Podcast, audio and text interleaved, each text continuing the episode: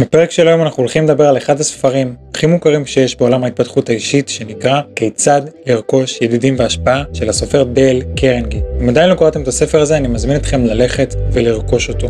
היום נוציא כמה תובנות מהספר, ברוכים באים לעוד פרק בפודקאסט הגשמה אישית, אנחנו תכף מתחילים.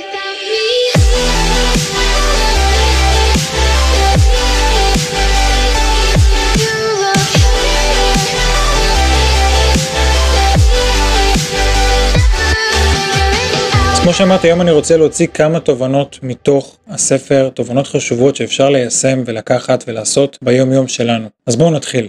תובנה ראשונה מהספר היא לזכור את השם של האדם שאיתו אנחנו נפגשים, שאיתו אנחנו באים במגע, מדברים. זה יכול להיות מישהו שסתם פגשנו ברכבת, מישהו שעבר איתנו דרך בלימודים, או מישהו שעשה איתנו הכשרה מסוימת, פגשנו אותו בעבודה. ובספר מדובר על זה שאם אתה זוכר את השם של הבן אדם, הוא אוטומטית מרגיש הרבה יותר נעים, וזה מראה לו שאכפת לך ושאתה באמת מקשיב ומתעניין. תזכרו את השם ותשתמשו בו בשיחה ותשתמשו בו בכל פעם שתפגשו את הבן אדם. אם זה אבי, אז היי אבי, מה שלומך? איך היה? מה קורה? מעניינים, אבל להשתמש בשם וגם במהלך השיחה להזכיר את השם, להראות לו שאתם מכירים אותו, זוכרים אותו ומתעניינים בו. אחת השיטות לזכור שמות היא כשבן אדם אומר לכם מה השם שלו, תנסו לדמיין שיש לו תגית על החולצה עם השם. תנסו לדמיין את השם על התגית. אופציה שנייה היא לדמיין אסוציאציה כמה שיותר קרובה לשם שלו. סתם דוגמה, אם פגשתם מישהי וקוראים לה זהבה, תנסו לדמיין את האסוציאציה הכי מטורפת שקשורה למילה זהבה, כמו כתר זהב ענק, ואז כל פעם שתראו אותה, אוטומטית המוח יקפיץ לכם כתר זהב ענק, וזה יזכיר לכם שקוראים לה זהבה. אני לא זוכר איפה שמעתי את הטריק הזה, אבל הוא ממש שימושי. תובנה שנייה מהספר היא להקשיב ולהתעניין בצד השני. תהיה בן אדם מעוניין ולא בן אדם מעניין.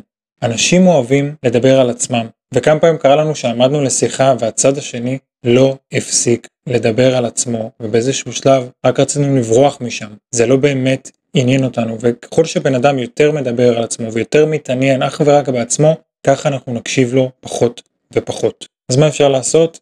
להתעניין באמת ולשאול באמת. תהיו מעוניינים בצד השני ואל תנסו להרשים ולהיות כמה שיותר מעניינים ולספר כמה שיותר על עצמכם. אנשים מתים על זה שמתעניינים בהם, בפרטים הקטנים. אם נפגשתם עם בן אדם והוא סיפר לכם שיש לו ילדה, ואחרי שבועיים ראיתם אותו עוד פעם ושאלתם אותו מה שלום הילדה, אתם יודעים מה עשיתם? הראיתם לו שאתם אשכרה זוכרים אותו, מתעניינים בו, הקשבתם למה שהוא אמר, אתם לא מבינים מה זה עושה לצד השני. עוד כמה תובנות שאפשר לקחת מהספר הן לא לבקר אנשים. אנשים מרגישים בדיוק את ההפך מנעים כשאתם מבקרים אותם.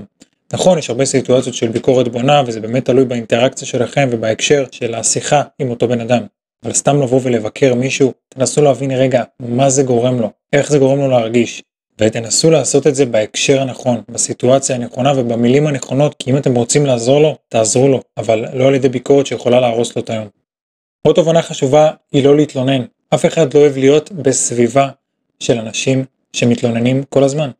תגידו אתם, אתם אוהבים להיות בסביבה של כאלה שרק מתלוננים, הלכתם למסעדה ומתלוננים על השירות, מתלוננים על המצרית, מתלוננים על המארחת, מתלוננים על האוכל, מתלוננים על זה שלוקח לאוכל להגיע מלא זמן, מכירים את האנשים האלה?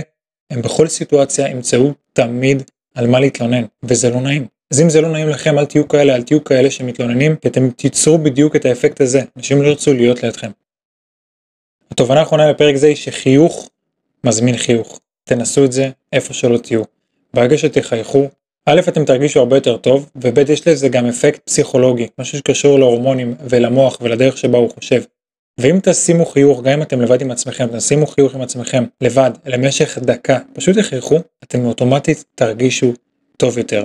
ובהקשר של ידידים והשפעה ואיך ליצור יותר אינטראקציות עם אנשים, שימו לב שחיוך הוא מדבק. ברגע שבן אדם יבוא מולכם, והנה עכשיו אני מחייך מול המיקרופון, אתם לא רואים אותי, אבל יכול להיות שאתם שמים לב שאני מחייך דרך המיקרופון. אגב, שומעים את זה גם בשיחות. כשהייתי עובד במוקד מכירות טלפוני, אמרו לנו ששומעים את ההרגשה שלנו גם דרך הטלפון. אם היית בטוח בעצמך, שומעים את זה דרך הטלפון גם בלי שרואים אותך. ואם היית מחייך ללקוח דרך הטלפון, הוא אשכרה היה מרגיש את זה, ולהפך, אתה היית מרגיש את הצד השני. כשלקוח היה מחייך לי בצד השני של הקו, הייתי מרגיש את זה, וזה היה נורא נעים. אז למה לא להשתמש בזה ביום יום? חיוך מזמין חיוך, חיוך הוא מדבק. תחייכו אפילו בקטנה, גם לאנשים שאתם לא כל כך מכירים, אם זה במעלית, ברכבת, סתם ברחוב. אתם תראו את האפקט שזה עושה, אז יאללה, תנסו.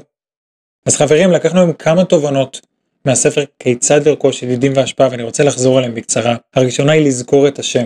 תזכרו את השם של הצד השני, של הבן אדם שמולכם. תקשיבו ותתעניינו באמת, תהיו בן אדם שמתעניין ולא בן אדם מעניין. אנשים אוהבים לדבר על עצמם, אבל אל תהיו כאלה. מנגד אנשים אוהבים שמתעניינים בהם. אז תתעניינו באמת וגם בפרטים הקטנים.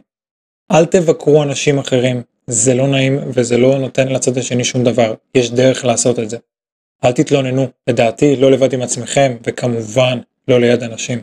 חיוך ממגנט, מזמין את הצד השני לחייך גם, וזה יוצר הרגשה סופר נעימה. חברים, מקווה שקיבלתם ערך בפרק הזה, אתם מוזמנים לעקוב אחריי בכל הרשתות, אינסטגרם, פייסבוק, טיק טוק, יוטיוב, לעשות subscribe לפודקאסט בספוטיפיי, באפל או ביוטיוב, לא יודע איפה אתם שומעים את זה. תודה שהקשבתם, תודה שהאזנתם, אנחנו כמובן נתראה בפרק הבא.